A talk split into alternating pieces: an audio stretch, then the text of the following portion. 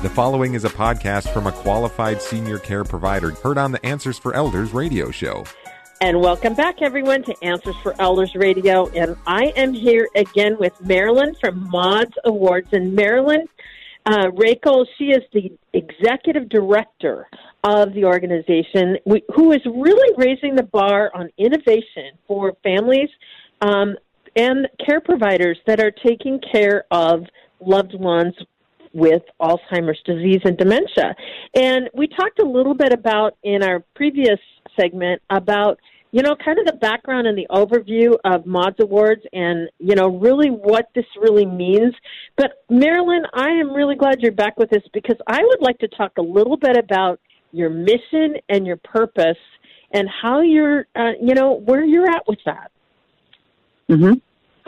So the, the mission of Maude's Awards is to discover, to celebrate, to share innovative ideas, practices of care, programs, products, anything that can enhance the lives of persons living with dementia, their mm-hmm. family members, and their care partners.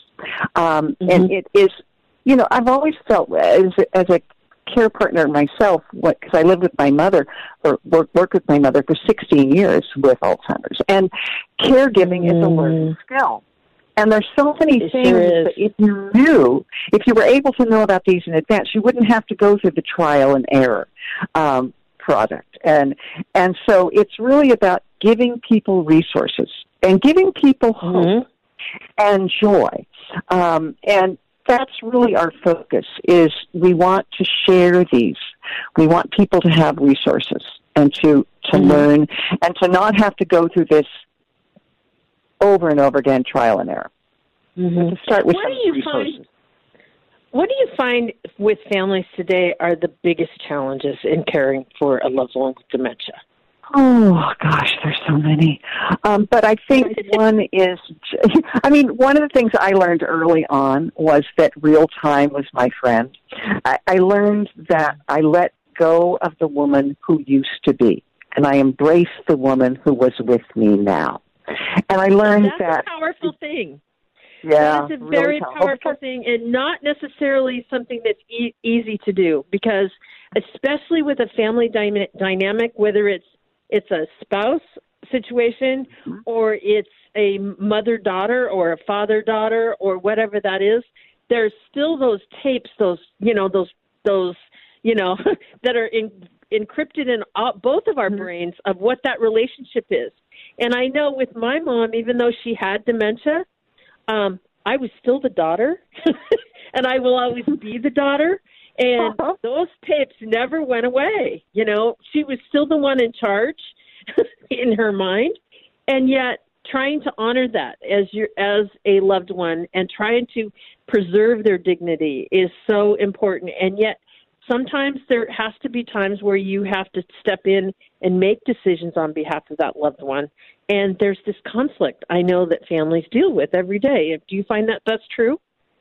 Well, it, was interesting. The, the first thing I learned was that it was not about me. And that the goal was not mm-hmm. to get mm-hmm. her to remember things, but was to get mm-hmm. her to be happy. Um, and so I adapted right. over those 16 years uh, as I learned, mm-hmm. but I mm-hmm. also just kept adapting my care. And also, she kept teaching me. I mean, I agree with you that she was always mom. And in fact, I think one of the most, mm-hmm. I only cried once. The last time I cried was when I, I was talking to mom about my day. And this was like early, like mid stage. Yeah. And, and all of a sudden, she, and I was like, you know, having a rough day. And all of a sudden she got really agitated and I stopped because I realized she was picking up on my um, feelings. And, and it was right. difficult because sometimes you just want your mommy. And mm-hmm. I couldn't and yeah. that was that yeah. was a huge learning experience for me um, and that's you, when i began to change do you find it's kind of an energy dynamic between between families when they're communicating? Is it like you just said something she was picking up on you? Do you do you think a lot of those breakthroughs with Alzheimer's can be transmitted through you know energy? Oh God, or the kind of the um, vibe. Yeah, Yeah, and because you, they do, they they're picking up on your energy, so you you have to be very mm-hmm. cognizant. I mean, one time mm-hmm. I actually because I kept saying to mom, "Mom, I'll see you tomorrow," because of course you know she wasn't going to necessarily remember. And I got there, and the nurse said, "Where have you been? Thank God you're here. She has been asking for you all morning." Oh, well, I'm not quite sure how engaging I was that day, but she really, really. And so when I got there, I walked in. She said, "Well, thank God you're here." so it was very. It was just. I mean, mother was. I was very lucky because I I do believe, and I think this is true for most people that who she was essentially was intact. It was faded, yes. it was diminished, but who she was was intact. Her sense of humor yes. was there. Um, and so yeah. it was just, it was just incredibly. Once uh, it was interesting. One person said to me once, "Your mother left you years ago," and I said, "Well, if she yeah. left, who's there?" And I would argue that it's a person well worth getting to know. Um, it's it, and in real time, yeah, it's true, and it was really wonderful to sort of go, yes, of course, and and you know, she was.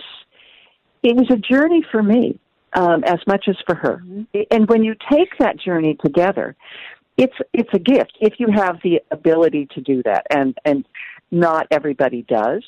Um, and I was lucky mm-hmm. because mom was in a really great facility at Horizon House, um, and some home, you know, care providers are under mm-hmm. a lot of stress, and in that respect, it's sure. like respite and what are programs so that you know some of these programs um, in fact the organizations that we developed provide all sorts of activities and ways to keep them connected and active, uh, and to also mm-hmm. provide respite for care partners. Well, and one of the things that you mentioned, which I think is so powerful and, and kind of going over to the caregiver side, um, I think one of the biggest challenges for anybody that's caring for a loved one is for them to still keep balance in their life and don't give mm-hmm. up your life. Um, I yeah. know for me, I gave up my life because I didn't know any better, right?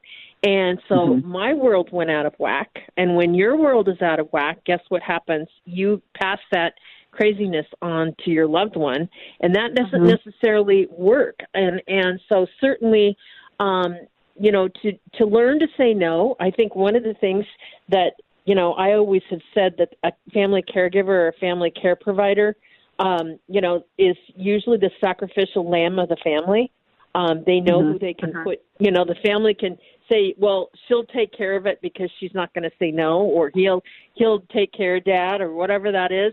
The point of the matter being is the family needs to come to some degree of understanding that there has to be balance and there has right. to be a process. And if that if that is not able to achieve in you know whether it's you know, I have a family, I have to take care of my career.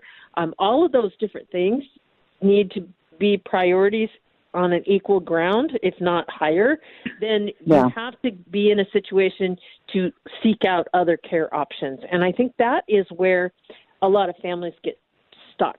They get stuck in a situation guilty. where uh, huge guilt. And and so, you know, a lot of what you're saying about you know, thank God you're here and all those things. Thank, you know, Horizon House is an amazing um, community. I know it well, and mm-hmm. certainly, um, you know, your mom was in a great facility, but you had the peace of mind that you could find, you know, and achieve balance in your life. And a lot of families out there right now don't have that option. And we certainly want to make sure that people know that they don't have to feel guilty because they need, you know, balance in their life. Balance is so important and so key. But I would also, it's interesting that you mentioned uh, Horizon House because the thing that finally got me in touch with Mother is that when she started to paint at this wonderful program run by Elderwise. And she hadn't painted since oh. she was, I oh. think, in, in kindergarten. And all of a sudden yeah. she started painting these amazing things. And that's when I realized, oh, wait, she's still there. There's somebody really interesting in there. And that, and I was yeah. so excited she painted every week. I would rush back to see what she'd done, and that really changed my trajectory. And what mm-hmm. she was painting was was communicating with me in ways that she couldn't do verbally, um, right. and it was fascinating. And I gave myself permission to enjoy this and plus, yes. it was a, a, a way for mother to have fun. And it wasn't all about remember things, mom. She just had fun. And it was, and I wish I had known these things when my father had Alzheimer's. I wish mm-hmm. I'd known mm-hmm. then what I know. Oh, sorry, there's a huge siren wow. going. I wish I'd known. Okay. Goodness, I wish I'd known then what I know now because I would have, I would have been with my father differently because he was different yeah. than mother. He was having a very hard time. Uh, almost everyone in his family got Alzheimer's, and he was very angry. And I would have realized that he was frightened and afraid of being abandoned. And I could have just been with him. I wouldn't even have had to do anything. I could have just been with him to mm-hmm. reassure him that I wasn't going to abandon him. I mean, there, everybody is different. Um, mm-hmm. and mm-hmm and the experience you go through, if one could learn from that. I mean, one of the innovations was from this wonderful woman named um, Allison Trier, who runs a program called Thriving with Dementia. And she wrote, uh, uh, developed a program, How to Be Friends with Somebody with Alzheimer's, which really is a primer on how to become a care partner. And I was reading it, I was going, that's right, that's right, that's right. Um, all those mm-hmm. things that took me, you know, 10 years to learn suddenly you're reading in one volume, which is really, really helpful. Well, and I know that for our families, you guys have an amazing handbook on your website. So, um, Marilyn, give us the information again how our listeners can get that booklet.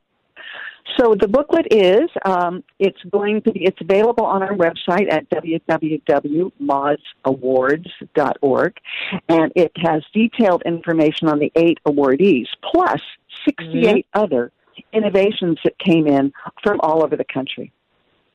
I love that, and it's a free book. Free. It's downloadable, absolutely free. and we also and absolutely free. It's downloadable, and then if you have a want the printed version, we can send you that. Perfect. So, everyone, Marilyn and I will be right back, and we're going to talk about the awardees that happened this year who were rewarded and a little bit about the criteria of how they were selected. So, until then, we'll be right back. Answers for Elders radio show with Suzanne Newman hopes you found this podcast useful in your journey of navigating senior care. Check out more podcasts like this to help you find qualified senior care experts in areas of financial, legal, health and wellness, and living options. Learn about our radio show, receive our monthly newsletter, receive promotional discounts, and meet our experts by clicking on the banner to join the Senior Advocate Network at AnswersForEldersRadio.com. Now there is one place to find the Answers for Elders. Hey everybody, Jared Sebestier, host of Retire Repurposed. This podcast is dedicated to help people transition into fulfilling and purposeful retirements. Retirement is a big life change. In fact, the two most dangerous years of a person's life are the year they were born and the year they retire.